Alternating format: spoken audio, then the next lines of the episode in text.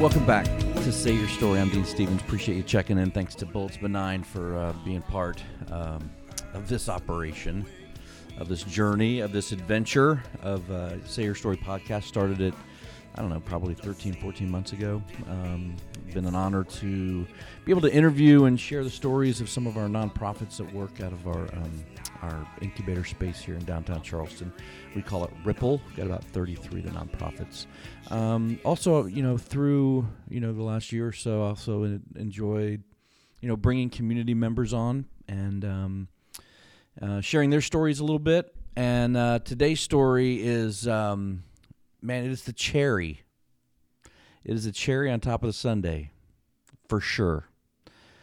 Because when I showed up to town in 1990, big sports fan covering sports, um, I met a guy by the name of Coach John Kresse, and he was the head basketball coach at the College Charleston. And um, I'd never really met anybody like him, and um, and that was a great thing.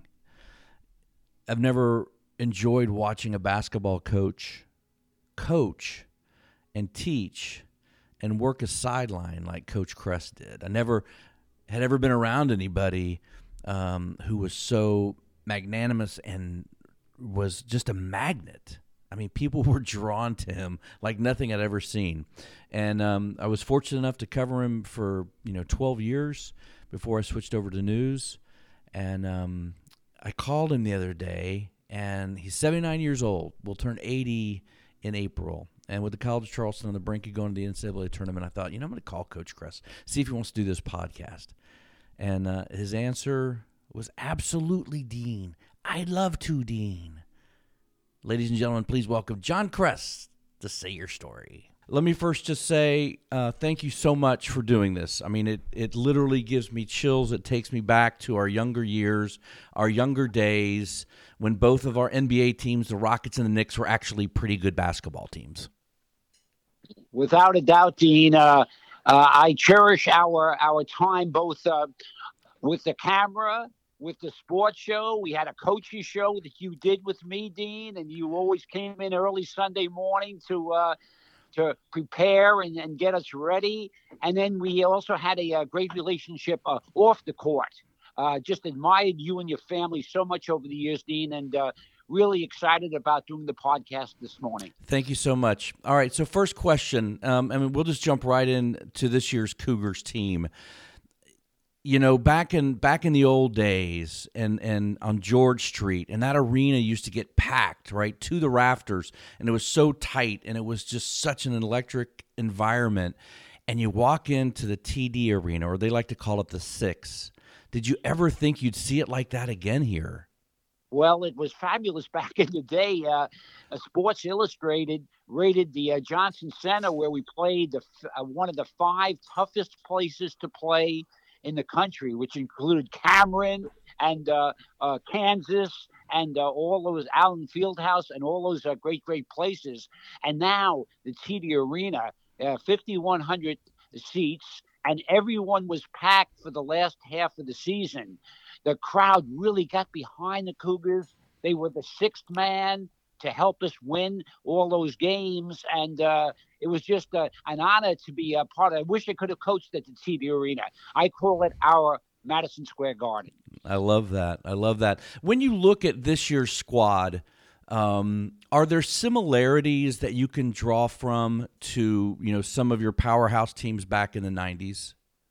You know, uh, it was a different era back there because the three point shot was not as prominent. So we had a philosophy of going inside and then outside. We had great inside players like Thad Delaney and Cedric Weber and Jody Lumpkin. Uh, who really could score on the basket. And if they got double teamed or there was crowded in there, they would kick it out for the three. Now the three point shot is, is shot off the fast break in transition. It's shot uh, a lot against zones, and so it's a, a different era. But uh, we had a great point guard in 1997, Anthony Johnson, who went into the NBA, had 13 very successful seasons there, and now we've got a point guard this year who transferred from Wofford after being there for four years, Ryan Lawson. And he really has been uh, a dynamo down the stretch with not only his floor leadership, but his ability to hit the shots. Uh, against UNC Wilmington in the championship game of the CAA, he had 23 points and four steals. Couldn't done it without Ryan. I could not have done it without Anthony Johnson. I look back, coach, on and watching you, and, and I love to watch you work the sidelines, you know, and and and and Coach Kelsey's the same way. But I think I think defensively, you know, I watch his guys play, and it's as if I mean he rolls ten guys out there, and it's almost like they've got a deal. It's like if you give me four hard minutes and you bust your butt, and you play as hard as you can on the defensive end, you're going to go back in, right? And I and I see that kind of defensive presence in them and I know that you love good defense. Creates yeah, easy offense. Without a doubt. You know, uh, uh, talk about, uh, uh you know, 10 players which uh, rotate in Pat Kelsey's uh, offense and defense. and they ne- they come out of the game after three four minutes, like you said, Dean. There's never a frown on their face. Every play is like the last play of the game. They never take a play off. and then on the defensive end, they put pressure on the ball, but the other four players build a fort. So whenever anyone tries to penetrate or drive, there is help defense. They're stepping in for charges. They're blocking shots. So they're so good defensively. And then in transition, they are uh, fast, but they're under control. But they go 100%. They go full speed all the way. Loose balls, they're first to the floor, and that person usually gets the the uh, the, the ball uh, and uh, rebounding. Oh my goodness, do they hit the offensive glass? They get not one or two or three, sometimes four shots around the basket because they're on that glass with uh, uh, tremendous uh, emphasis and, and tenacity.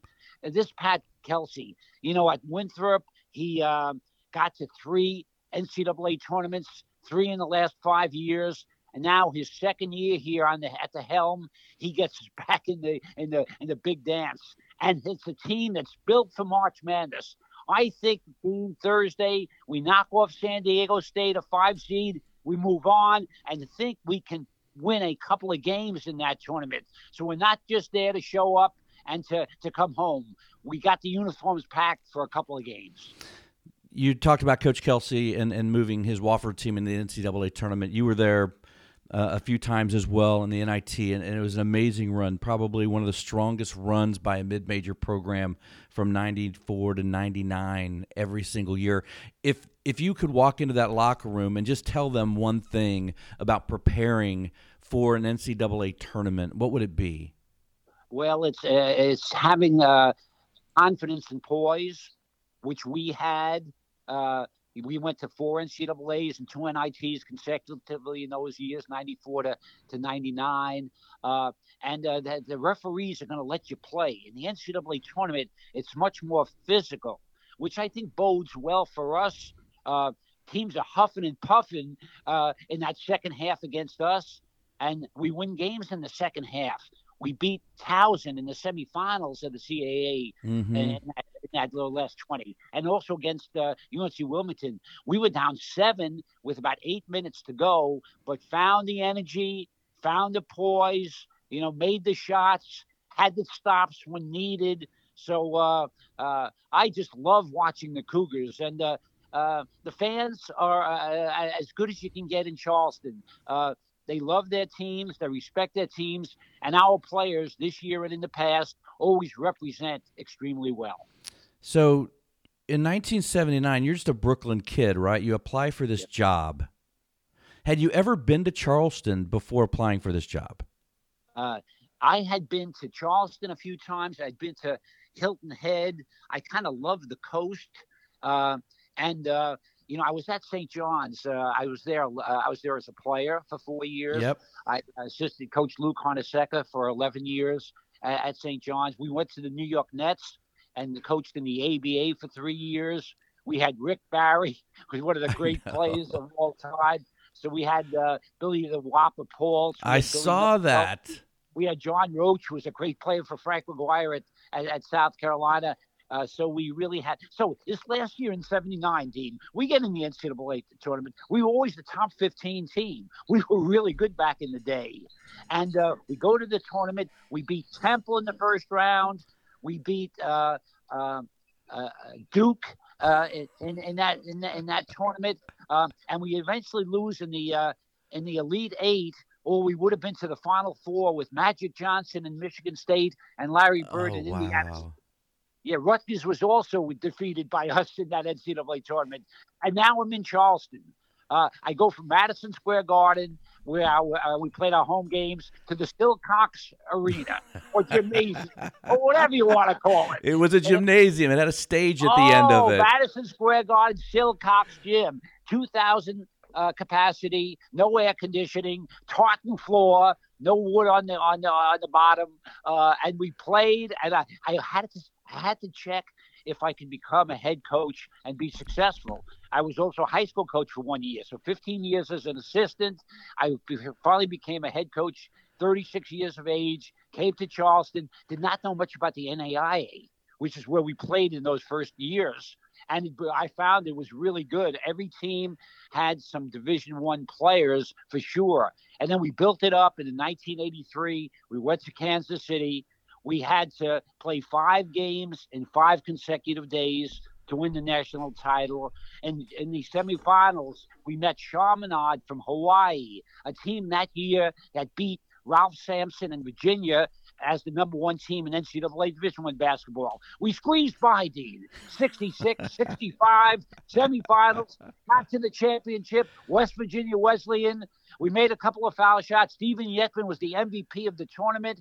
John Brett made two foul shots. I was center at the end, and we came home to Charleston with a national title. Then in 91, 92, we went Division One, and uh, I said, "Wow, this might be pretty tough for us making that transition, but we got the players. You can always recruit great players at the College of Charleston. The city, the campus, the history, the tradition, it's all there, Dean. And Pat Kelsey is making the most of it. Who was the one guy, who was the one recruit that made it all happen in the 90s? If you wouldn't have gotten this recruit, it doesn't it doesn't happen. Well, in the NAI days, uh, um, Stephen Yetman came with me from New York in '79, uh, and then we recruited Greg Mack, who uh, played at Orangeburg Yeah. Wilkinson in the state of South Carolina. He was a tremendous six-six forward who could face the basket. He could drive. He could rebound. He was uh, an All-American in the NAIA. And then we went to Division One. Uh, it was first Marion Busby and Thad Delaney, uh, a guard and a center from Yep. Oak Cliff High School in Columbia. Then it was Anthony Johnson for sure, right here in home from Stall High School. Uh, then it was Jody Lumpkin, who uh, it was from Columbia. He went to Rice University for one year. He was homesick, and his girlfriend was at the University of South Carolina. So uh, they both came to the College of Charleston. They both came. Why not? What That is so awesome. Those, those were some of the the guys and and the lady Maggie Lumpkin who made it all happen. Ever a time? How close? How close were you to ever leaving for a bigger job at the college? Well, I left for six days.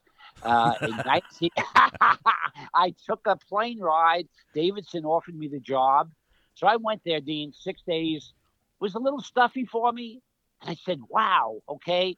My heart is still in Charleston, so I was lucky to call the president and say, "Is the job still available? Is it still open?" He says, "Yeah, John, you can come back." So I I went back, and uh, then I got offers uh, in the '90s uh, from uh, from from Dayton, from uh, Tennessee, from South Carolina, and from St. John's University for the head coaching job. I turned them down because I had seen the bright lights of Broadway, Madison Square Garden, St. John's, the Nets, and I said I got to stay here. Quality of life for Sue, our boys John and Ryan were really important back then.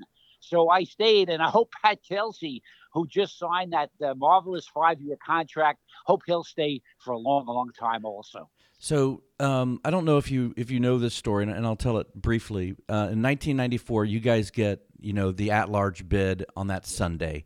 I got married that Saturday to the lovely to the lovely Miss Caroline, who you know uh, would often refer to you as uh, as coach, and, and and and she was the favorite cheerleader, right? So Yes. we get married on Saturday. We get on a plane Sunday and head over to Switzerland, right? So we fly, you know, I don't know, it's crazy number of hours. I don't find out until Wednesday when I'm in some small Swiss village in the Alps when I pick up a USA Today that you guys had made the tournament. Right. Isn't that crazy? And then Isn't that something? Yeah. and you didn't now is it true the basketball team didn't come to T-Bones for that announcement, did they? They did not come. Uh, it was actually Arizona's restaurant. We went to T Bones the next uh, time for the uh, selection Sunday. So we Gotcha. were at Ari- Arizona's I remember. Uh, on East Bay Street. Yep. And I said, you know, it was a long shot to get in. We were 24 and three though, and we had nice wins against Charlotte. We beat Penn State. We beat Alabama. But I was still saying, you know, uh, you know. For six years, we were not invited to play in our conference tournament. The NCAA had a penance for teams going from NAI to Division One that they couldn't be in that conference tournament for six years. So for the con- we won the regular season conference a number of times in the Trans America Athletic Conference, and we could not play for our championship. So the only places we could go was an at-large bid to the NCAA or an NIT. Well, we're at Arizona's, and I'm doing an interview, and all of a sudden on the screen pops up Wake Forest, and then College of Charleston to play at the Rupp Arena in in in, in Lexington, Kentucky. We went crazy, Dean. We celebrated, but we had to play the game, and they had a guy named Tim Duncan. Yeah, I remember him. Freshman. I think we all remember the guy who played Wake and then went to the San Antonio Spurs and won multiple championships there. And uh, we held our. It was a tie score with two minutes to go. They hit a th- one, one or two threes. I had gone into a zone to try to protect the paint and keep it away from Tim Duncan. And sure enough, the ball went in for Wake. The Deacons beat the Cougars, but we were there. It was our opportunity to be on the national scene and uh, put the college on the map. I thought that really helped. I think it was Randolph Childress draining the three, wasn't it? Yeah, he, he was the guard who was making those threes. Yeah. He was all AC, all ACC for three years. He does now TV work actually for college basketball, but he was a great player for Wake. Um, and then, uh, uh, you know, 70, uh, uh, 19, uh, uh, uh, 97 Yep. was uh, Maryland, and then we lost to Arizona. We had the last uh, shot down two points, and Jamel President missed a nice jumper, and they went on to win the national championship. Uh, that year we were 29 and three. Our three losses to the national champion, to the runner-up for the national championship. We lost to Kentucky in the finals of the Great Alaska Shootout. They reached the NCAA championship, and we lost another game at Oklahoma State to the great Eddie Sutton in Stillwater.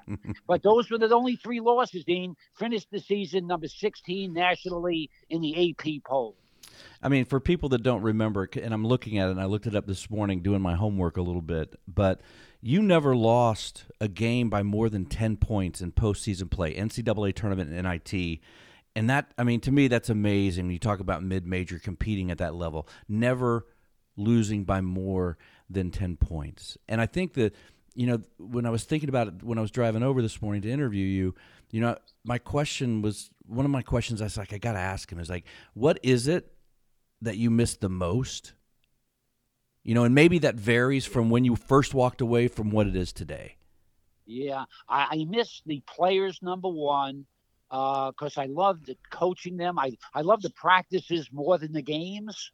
Uh, you know, I could teach out there. Uh, we could uh, have a little less pressure than when it's game time, and uh, so I love that. The second thing I loved the most was the the fans. Uh, I really uh, always was willing to to buy a cup of coffee on campus to anyone who'd want to talk some basketball. So I would go out there and walk up and down George Street to our cafeteria, hoping I'd meet some people so I could sell the program. We went to all the sororities and fraternities before the season to talk to them about supporting us.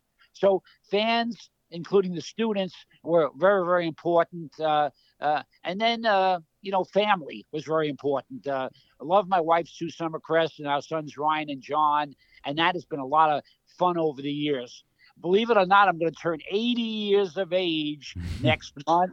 I can't believe how it flies by, Dean. I went from 50 to 60 before you knew it, 60 to 70. Oh, I'm at 70. And now I'm going for that big number, 8 0. Uh, I've been very fortunate to uh, be a coach. It was never a job. 38 years, it was just having a good time, uh, teaching, and uh, looking forward to the next day, the next practice, the next game. Biggest influence in your life? Biggest mentor in your life? Oh, yeah, Coach Lou Carnesecca. You know, he he gave me the job. I was 22 years of age. He first got me a high school job. He was uh, the head coach of St. John's, of course. Mhm. Um, and then he he offers me the job, uh, and um, he gives me a shot to coach the freshman team. Uh, I had some fun. Our first game, the freshman varsity game uh, in 1995, uh, we defeated the varsity. So Lou, he, he was a little wasn't happy with me at that time, but we won. But I love being with him. He was a teacher. He's 98 years of age now, Dean. I still talk to him every month on the phone. He still has his wits about him. He's sharp, and uh, they called him Louis. Naismith Hall of Fame uh, arena, the Carnesecca Arena. When they don't play at Madison Square Garden, they play at his arena in Jamaica, Queens, and uh, he is fantastic and still going. Would it be anything like I am? Not without the great coach Lou Carnesecca. I think it's so important when you talk about mentorship, especially in this day and age, and the importance of having, you know, an adult in your life aside from your parents, you know, who were able to show you the way, show you a path to to just believe in you, to love you, to support you, right? Just to put put their arms around you. Exactly. Uh, that is uh, so important. Uh, uh, my head coach at St. John's, Lou Carnesecca, was actually the assistant when I played, and the coach's name was Joe Lapchick. He was an original Celtic. He uh, was six foot six. In the 1920s and 30s, he toured the uh, country with the uh, the Celtics before there was an NBA. Then he was the head coach of the New York with the New York Knicks twice. Then he was also the coach of St. John's twice. And so I had a chance to play for uh, a, great, great coach, uh, well known uh, back in the uh, 90s, uh, Coach Joe Lapchick. So Coach Carnesecca and Coach Lapchick and my parents, those were the people who really uh, gave me the chance and showed me the way. All right, last couple questions. I'll let you go. You've been very kind with your time. Um, you've got two young grandsons. Was it more difficult to keep them in line, or like the old Cougars in line? Oh, uh, they're in my house now at Kiawah. Uh, it's uh, uh, Miles. Miles is two and a half, and Austin is eight months. Two little guys. Then I have two in New York also. John, my other son, is uh, with Lori, his wife, and with Camille, five, and uh, Leo, three. They live in Dumbo, Brooklyn, right there underneath the Manhattan and the Brooklyn bridges. So we get a chance to go to New York, go, go back to where I was raised. I was born in Brooklyn, in Bushwick, Brooklyn, grew up in Queens. Uh, so uh, yeah, I've got two sons, two great uh, uh, uh, ladies as their wives, and four fantastic uh, grandchildren. A lot of fun, Dean. But boy, they keep you going. You have to keep sprinting and uh, and uh, It's baseline and to never- baseline, isn't it? baseline, but never get any sleep. Well, you know, um, you recall things. Uh, you you remember games. Uh, you know the points. Um, uh, my last question: Have you ever ever forgotten like an anniversary or or your wife's birthday? Uh, I, I I remember the games a little more than dates. Oh my goodness! Uh, you know, once a coach, always a coach. But uh, yeah, I always I try to keep it all in perspective, uh, uh, Dean. And you know, I'd be in Orlando, Florida Thursday, but I'm at Kiawah with the kids, and the family comes first. But so excited about the team going to the NCAA tournament. Our our sixth time. Uh, Earl Grant got us there in 2018, and I went with the team. Went to San Diego. We almost beat Auburn. You know, just we were up two or three minutes to go. We just couldn't finish that thing. But uh, it's uh, i- i- it's great to watch the game at 3:10. the family and I will be watching the Cougars, and hopefully we, we defeat uh, San Diego State in this big, big game. Well, I thank you for your time today, and I'm going to thank you for this as well. I showed up in this town in 1990. I didn't know a soul. I didn't know one person, and um, to be able to be around you and your program and your players, and to this day, I am still friendly with many of them. Right, which is such a great blessing uh, yeah. and a privilege. But again, to be around your wife, uh, and I remember when the, the boys were so itty bitty, but you know, thank you for for wrapping your arms around me. You know, because again, it was uh, you know, going to practices and games was a safe place, man. It was, you know, it was like family, and I really, really appreciate that. Yeah, we spent a lot of quality time together, Dean, uh, with you and your family, and uh, it's always an honor to uh, to speak with you. And uh, thank you very much for having me on your podcast. I know it's a huge success, and you keep it going. And uh, good luck. So great appreciation for Coach Kresse uh, for sure. Um, and again, my love for basketball goes back, gosh, to a guy named Jerry Ewing. Uh, who was my y, YMCA basketball coach. And then when I was uh, 15 years old, I went to John Wooden basketball camp. Got to watch the Wizard of Westwood work uh, did his camp for a week. Um, I wasn't worth a crap. I think I, I think I was allowed to try out in high school, but that was about as far as it went.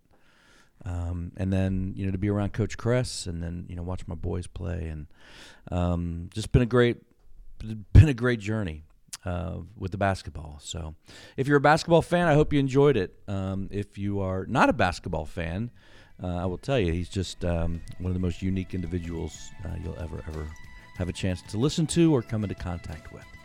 So, anyway, um, with that being said, another great, uh, another great interview, um, and uh, again, a privilege and a pleasure to work out of Ripple. Uh, it is uh, the vision of Jerry Shear, local businessman and entrepreneur here in the Charleston area, to be able to give nonprofits a space to work and if you know anybody who may need a space to work in the nonprofit world, have them give me a shout. I'm easy to find. Ripple.deanstephens at gmail.com. That's ripple.deanstephens with a PH at gmail.com. Thanks again for joining us, everybody. This is Say Your Story. I'm Dean Stephens. May your day be filled with peace. May your night be filled with quiet.